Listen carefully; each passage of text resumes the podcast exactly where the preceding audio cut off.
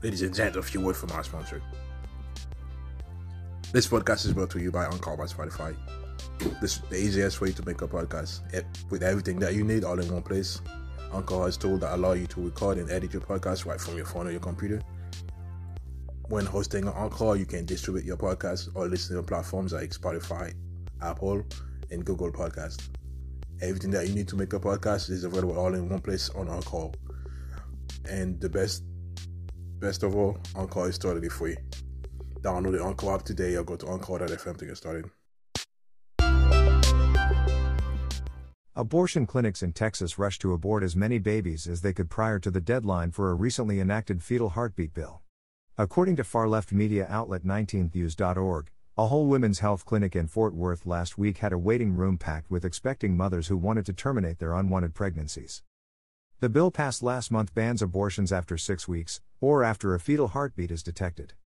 The 19th gave a sympathetic depiction of the abortionists who ended the baby's lives.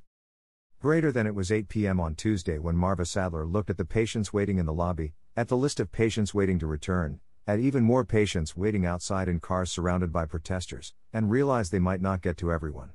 In four hours, a near total ban on abortions in Texas was set to take effect, and two dozen people were still waiting for the procedure at Whole Woman's Health in Fort Worth, one of the largest abortion care clinics in the state.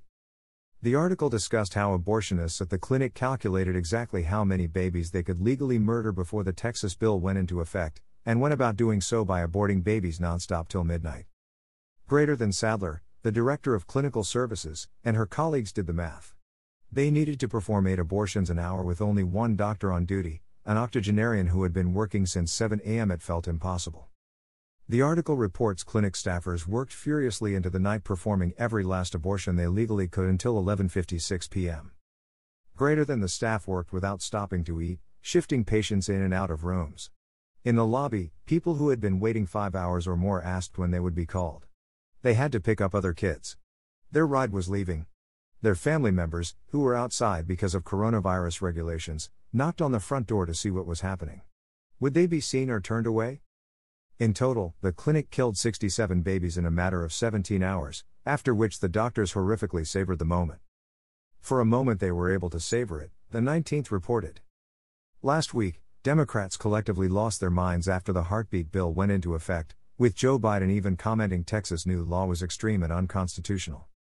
Meanwhile, a Texas judge on Friday granted a temporary restraining order that would prevent Texas Right to Life from being able to sue Planned Parenthood in the event that it performs abortions outside of the law.